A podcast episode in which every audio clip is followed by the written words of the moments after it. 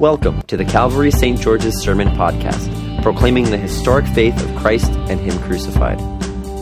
These podcasts are recorded and produced by the parish of Calvary St. George's in the city of New York. For more information, head to calvarystgeorges.org. So here we are. This is the last Sunday of the season of Epiphany, and I don't know about you, but I feel like I was just here for Christmas. Uh, I remember Christmas Eve singing in Stuyvesant Square, and that doesn't feel that long ago. It kind of feels like it was just the other day. But here we are. We're not just at the end of the Christmas season, that 12 day period, but we're also at the end of the Epiphany season. And uh, interestingly enough, uh, Jake kind of ushered off our, our season of Epiphany with the first Sunday of Epiphany by saying that Epiphany is known for these kind of eureka moments in the life of Christ. So in the incarnation or in Christmas, we celebrate Jesus' birth, but throughout Epiphany, we kind of celebrate or, or, commemorate all these kind of moments, these eureka moments, these showing forth of the glory of God in Jesus through these various episodes of his life. And here we are at the end, and interestingly enough, there's kind of a bookend of the season. It kind of it ends where it began. For if you remember back to the first Sunday after Epiphany, we have the baptism of Jesus. And what do we have? We have the voice of God the Father saying over Jesus, This is my Son, with whom I am well pleased. And if you noticed in our reading today, we have that same voice, but now at the Transfiguration, saying the exact same thing. This is my Son, with whom I am well pleased. So, do you see that? The bookend of the season. The season of the showing forth of the glory of God, which began in his baptism, is here once again uh, at his glory on the mountain at the transfiguration. So, in this reading, we are, we are forced to look backward, to look backward to the baptism of Jesus, to what that means, to what these the showing forth of the glory of God in Jesus means. But also, we're we're shown to look forward. We're thrust forward, actually. We're thrust forward toward Lent and Holy Week. And if you're keeping track, Lent begins in just a couple days. Ash Wednesday is this Wednesday. And how do we know that we're thrust forward? Well, let's, let's take a look at what happened here. Um, in the Transfiguration, Jesus is on the mountain. He comes up with Peter, uh, with his three disciples, Peter, James, and John, and then seemingly out of nowhere he is transfigured. And the text says that his his face shined, that his garments glowed, um, and the disciples are just in awe. Um, and in fact, uh, we have our beloved Peter, who you know you can kind of fill in for most of us a lot of the time, but he's always kind of the first one to speak and then regret it. Uh, but he says, "Oh Lord, this is it's so good to be here. So good to be here." I mean, this is probably my internal reaction anyway, even if I didn't say it out loud. I'm not that much of an external processor. I don't know about you, but that would probably be it. But Peter, external processor, it just it just comes out of him. And in the other gospel accounts, the, the narrator kind of interjects something like, Peter had no idea what he was saying, or Peter was being dumb here, essentially. But here in Matthew, the narrator doesn't say that. The narrator doesn't say that at all. In fact, it, what Peter says sounds like it makes sense on some level. Like, yeah, all right, well, here, Jesus, who we've known is the Messiah, and we're trying to figure out more, here all of a sudden he's glowing. Like, okay, something really special here.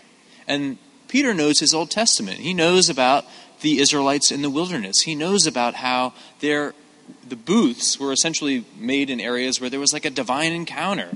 Think of the tent of meeting in the wilderness. These were areas where the presence of God was especially present. And so Peter is just saying essentially, let's let's let's commemorate like this let's lock this in time. This is too good to pass up. But like the other gospel accounts, Matthew here kind of has his own way of saying Peter should have been quiet or didn't know what he was talking about or just blurted something out because here the voice, that same voice that we heard at Jesus' baptism comes in here, and it notes, if, you're, if you've got your text in front of you, that the voice interrupts Peter. It's as if the voice, or God the Father, is saying, Peter, like, chill out. Don't be in such a hurry to do something. Just listen. Receive this. And he proceeds to say those famous words This is my beloved Son.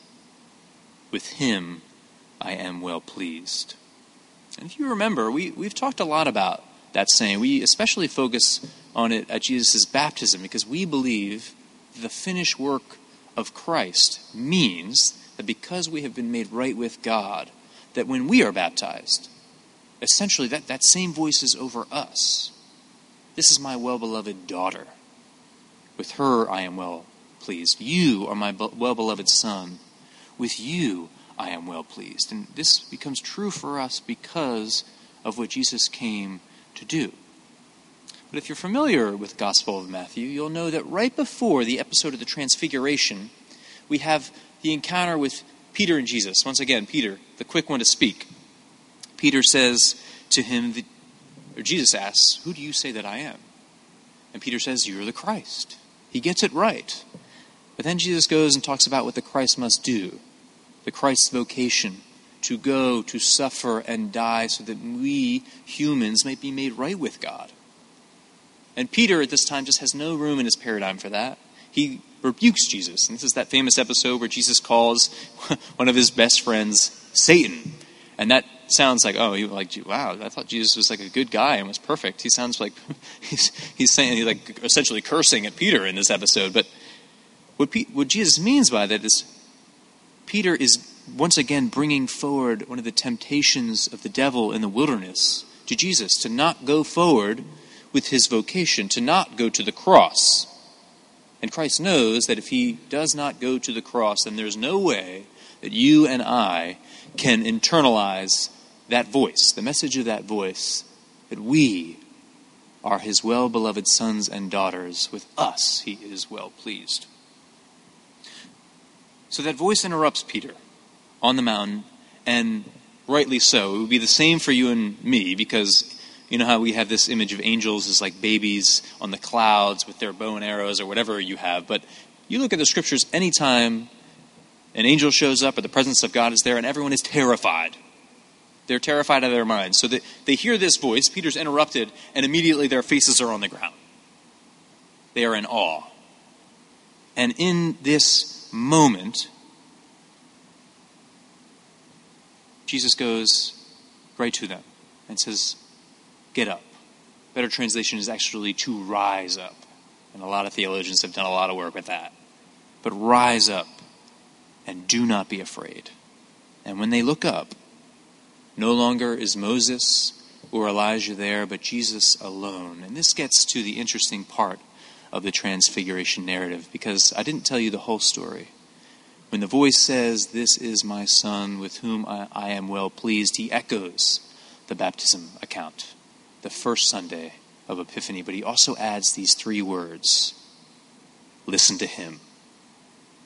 And right after saying, listen to him, Moses, the representative, the representative of the law, Elijah, the representative of the prophets, vanish and Jesus is there alone. And this is to show us that not only is Jesus a prophet like unto Moses, but he is in his own class. They are not on an equal playing field. Jesus is the one that the law and the prophets, the Old Testament, has been pointing to. And now that voice says, listen to him. And why is that important? What was the one thing that Peter couldn't listen to? Peter got it right that Jesus is the Messiah. Peter may have even starting to figure out that Jesus is the Son of God, but Peter could not accept that Jesus' vocation was to go to suffer and die. But hear that voice, the voice of God the Father, tells the disciples, and he's telling you and me, Jesus had to die that this moment of glory on the mountain must always be with that moment of suffering on the other mountain. Here he is surrounded by Moses and Elijah. There on that mountain at Golgotha is the exact opposite. He's not surrounded by the all stars of faith, he's surrounded by two thieves, the sinners. You don't get crucified for just anything. These are the worst of the worst. And our best theologians have said that the way to view these two episodes is to put them over top of each other. To see how similar they are. Jesus there, in one episode, glowing, surrounded by the saints, in another, suffering and dying, surrounded by the sinners. In the first episode, his disciples there are there and they fall upon their faces. In the second episode, the women are there and they are grieving for their Lord. And this is why the transfiguration also necessarily thrusts us to the cross, to the place where the God man reconciled you and me to himself, where he made Uh, he made the atoning sacrifice so that you and I would be made right with him, so that God the Father can, because of Christ's work for us, look upon us and say to us, You are my well beloved Son, you are my beloved daughter, with you I am well pleased. And the good news in all of this for you and me is that obvious news that you and I are forgiven Period. Whatever you're bringing here today, whatever you feel guilty about or you don't feel guilty about yet, you have been forgiven. That's been washed away. This is the news that is too good to be true, and yet it is. And connected to that news is that there will be a day when you and I too will be transfigured when you and I, who are so prone to our sins, so prone to these things that originally kept us separated from God, that there will be a day when we will not be slaves to those anymore. Now, I don't know if you're into this kind of thing, but I've really gotten into these these personality tests, and one of them is called uh, the Enneagram. If you're into the Myers Briggs, forget it. The Enneagram is way better. Um, take my word for it.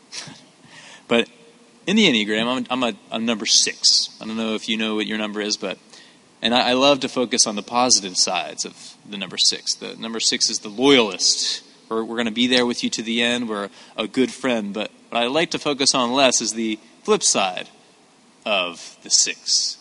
And the flip side of this six is that we are just driven by fear. Fear is just like, it's almost like an unconscious thing that pervades everything. And when I read that, I, I, it was one of those things where I immediately was like, that was that's not me, that's not me. But whenever you do that, it's like, oh, it's definitely not me. That means it's you. and um, so the good news in this, which of course is first and foremost the forgiveness of sins, that we are made right with God, but it, it's also that there will be a day when I will not be consumed by ever-present fear, when I will not operate in every single possible way out of fear anymore. And I don't know what it is for you. Maybe you are crippled by fear. Maybe uh, just crippling anxiety is ever present with you. Maybe it's anger. Maybe it's doubt, perpetual doubt. Fill in the blank. The good news of the transfiguration of this text is that you are forgiven, that you are a beloved son or daughter of God. But it's also that there will be a day when you will no longer have fear run every part of your body. There will be a day when your crippling anxiety will no longer cripple, when your propensity toward anger will be done away with, when our just me focused, selfish, bent in on ourselves ways will be done away with. And isn't that good news? Isn't that freeing? Isn't that just a chains being released from us. St. Chrysostom wrote that, and I don't know what to make of this, but I think it makes a lot of sense in light of this text. He wrote that Adam and Eve in the garden, they, they shined, kind of like Jesus shined in the transfiguration. And, but when they fell, when they sinned, like you and I sin, and they were the, the relationship with God was breached, they lost that light they lost it. But he said that because of the finished work of God in Jesus Christ, we will, when we go into the second Eden, when we go to be present with God, we'll have that light restored completely. And that is what I think, that's what I'm trying to say here with why the good news, why the transfiguration is also good news in that light. that we will, as Matthew says earlier, we will also shine. And we will even have moments in this life when we will shine. When the inbreaking of the Holy Spirit, when that transfiguration is done in increments in this life. As we'll read in our collect, uh, it talks about us being changed from glory to glory. And if you notice, that's the, who's the, the subject of that sentence? That's God changing us from glory to glory. The, the subject is not us changing ourselves. That is this inbreaking from on high, this, this work of the Holy Spirit to transfigure us. And that is my hope that in the midst of this life, I will have moments of transfiguration when I will not be all consumed by fear anymore. So, brothers and sisters, the good news of the transfiguration is first and foremost that you are a well beloved son or daughter of God, and He is well pleased with you, but also that there will be a day when all of these chains which cripple us will be cast off. And that in transfiguring moments in this life, there will be an inbreaking of the Spirit to cast these things aside. In the name of the Father, the Son, and the Holy Spirit. Amen. Thank you for listening to our sermon podcast, produced and recorded at the parish of Calvary St. George's in the city of New York. If you feel led to support the continuing ministry of the parish, you can make an online donation at calvarystgeorges.org slash giving. Thank you.